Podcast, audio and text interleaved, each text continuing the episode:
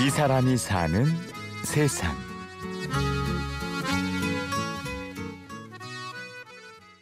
다른 길이 없었어요. 이거를 해야지 살 수 있을 것 같았기 때문에 그렇게 시작을 하게 됐고 뭐 하다 보니까 좋을 때도 있었고 생각만 해도 가슴이 뛰는 일. 하지 않으면 죽을 것 같은 일. 다른 길이 없었습니다.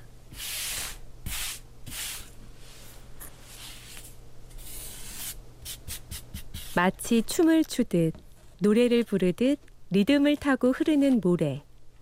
마술처럼 떠오르는 형상.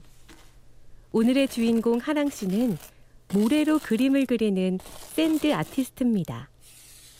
모래만 있으면 시간 가는 줄 모를 만큼 행복하다는 그지만 처음부터 쉽게 이 길을 찾은 것은 아니었습니다. 고등학교 졸업하고 아르바이트 위주로 정규직이 아니라 시급이 얼마 안 되는 그런 아르바이트하고 뭐 공장 이런 데서 이제 기숙사 생활도 하고 여러 가지 일을 많이 하고 있었는데 뭐 인격적으로 좀 무시도 당하고 자존감이 많이 떨어져 있었거든요. 이렇게 힘들게 살다가 그냥 죽을 것 같은 그런 생각이 들어서 하고 싶은 게 무엇인가 그런 생각을 하게 됐어요. 보우라는 그런 예술가의 그런 정기를 어릴 때부터 항상 즐겨 봤는데 고우가 24살인가? 그때 미술을 시작해서 했다는 생각을 이제 하고 네, 그때 아 나도 그러면 늦은 나이지만 해보고 싶다.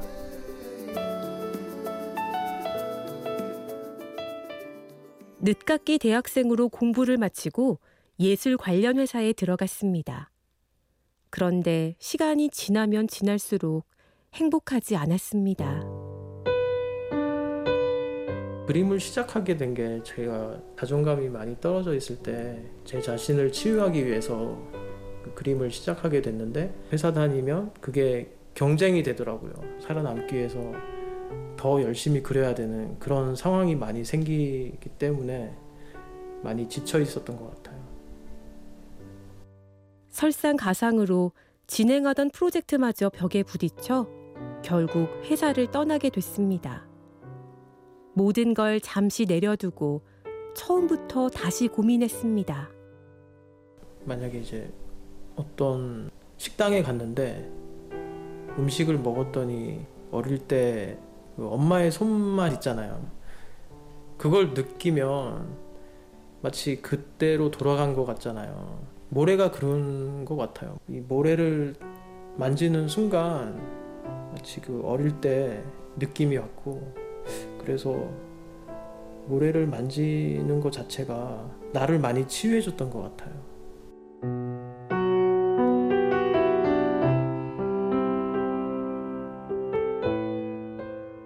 그때부터 시작된 모래와의 즐거운 씨름. 하루 종일 라이트 박스를 쳐다보며 작업하느라 눈이 침침해지고 질 좋은 모래를 찾으려 서해 바다를 몇 시간씩 헤매기도 합니다. 빛을 이용해서 하기 때문에 그 분위기가 되게 환상적으로 보여질 수도 있고, 네, 그래서 사람들이 좋아하는 것 같아요. 그리고 바로 공연으로도 보여주고, 네, 바로바로 사람들한테 반응을 얻을 수가 있기 때문에 보람도 많이 느끼고 있고. 다른 그림들과는 달리 그리는 과정 그 자체가 작품이기에 작은 실수도 용납되지 않는 샌드 아트. 그래서 늘 긴장의 끈을 놓을 수가 없는데요. 처음 네 공연을 했을 때 무대에 선다는 것 자체가 참 많이 떨렸고 근데 잘 극복을 하고 지금은 뭐 자연스럽게 어디서든 뭐 네, 관중이 얼마가 됐든 네,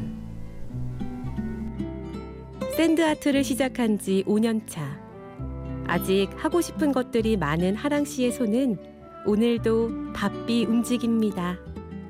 공연장이나 그런 장소 말고 건물 벽이나 광장에 영상을 볼 수 있는 그런 장소면 어디든 가서 사람들하고 함께 재밌는 공연을 좀 보여주고 싶은 생각이 있어요.